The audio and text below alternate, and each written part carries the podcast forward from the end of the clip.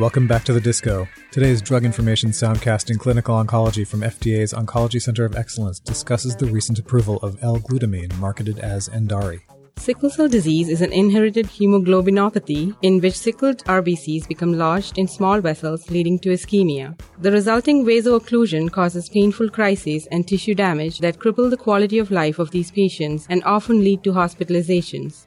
Vasoocclusion can lead to sequelae like strokes, acute chest syndrome, hepatic crises, and bone infarctions. Until the recent approval of L-glutamine, hydroxyurea was the only approved drug for the treatment of sickle cell disease. Hydroxyurea reduces the frequency of crises and reduces the need for blood transfusions. However, some patients do not respond to hydroxyurea and it has serious safety concerns as well. So there is a huge unmet need in this disease for new therapies. Hi, I'm Abhi Nair. And I'm Sanjeev Bala. Today at the Disco, we'll discuss the recent approval of L-glutamine indicated to reduce the acute complications of sickle cell disease in adult and pediatric patients 5 years of age and older. Sanjeev, tell us a bit about the mechanism of action of L-glutamine.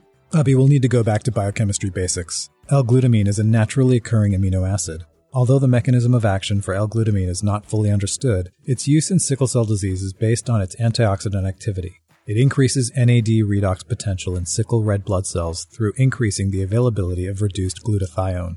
This may lessen oxidative damage in sickle red blood cells. That sounds interesting. Tell us about the FDA approval pathway for L-glutamine for sickle cell disease. This is the second FDA approved indication for L-glutamine. It was approved as a product called NutreStore in 2004 for use in treating short bowel syndrome. The application for sickle cell disease was a 505b2 application referencing NutreStore. So a prior approval was used in the current application? How does that work? Abhi, the 505b2 pathway is intended to minimize unnecessary duplication of animal studies and clinical trials and make approvals more efficient. Products that are based on previously approved, called reference listed products in regulatory jargon, can use some data and other information from those older products. So this application relied in part on information collected at the time of the first approval for L-glutamine. That's right, which reduced the amount of data required, making the process more efficient. Can you summarize the primary clinical data and endpoints that led to the approval in sickle cell disease? Sure, Abhi. The application relied on results of a randomized double-blind placebo-controlled multicenter trial in 230 sickle cell patients who were 5 to 58 years old.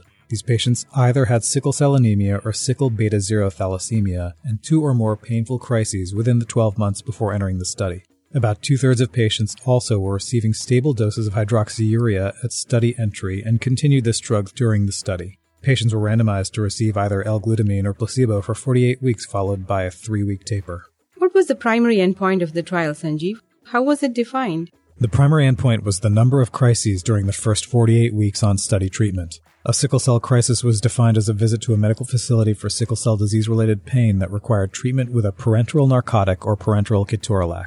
The occurrence of chest syndrome, priapism, and splenic sequestration were therefore considered sickle cell crises. What were the results? The number of sickle cell crises among patients who received L-glutamine was reduced compared to those receiving placebo with a median of 3 crises in the glutamine arm versus 4 in the placebo arm. Treatment with L-glutamine also resulted in fewer hospitalizations due to sickle cell pain, fewer cumulative hospital days, longer time to first crisis, and a lower incidence of acute chest syndrome. The Oncologic Drugs Advisory Committee discussed L-glutamine at a meeting on May 24, 2017. Interpretation of the trial was complicated by large dropout rates and differential dropout rates between treatment arms, with a higher dropout rate among patients randomized to the glutamine arm. This necessitated multiple sensitivity analysis to examine the impact of the imbalances. The advisory committee discussed the missing efficacy data and analysis performed by the FDA. The committee voted in favor of L-glutamine and agreed that it has a favorable risk-benefit profile for patients with sickle cell anemia.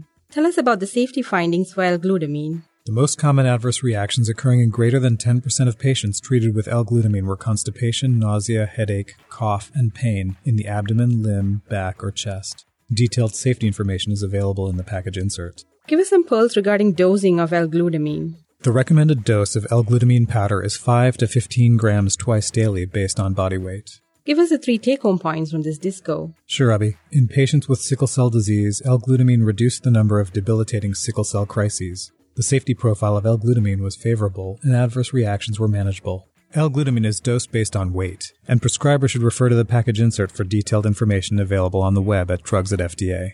For a transcript with links to an in depth look at the FDA analysis and the multidisciplinary team of FDA experts who conducted the review, visit the FDA Oncology Center of Excellence DISCO website at fda.gov/disco. Leave us your questions and comments on Twitter at FDA Oncology, and as always, we welcome your feedback. I'm Nair, and thank you for tuning in. And until next time at the disco, I'm Sanjeev Bala.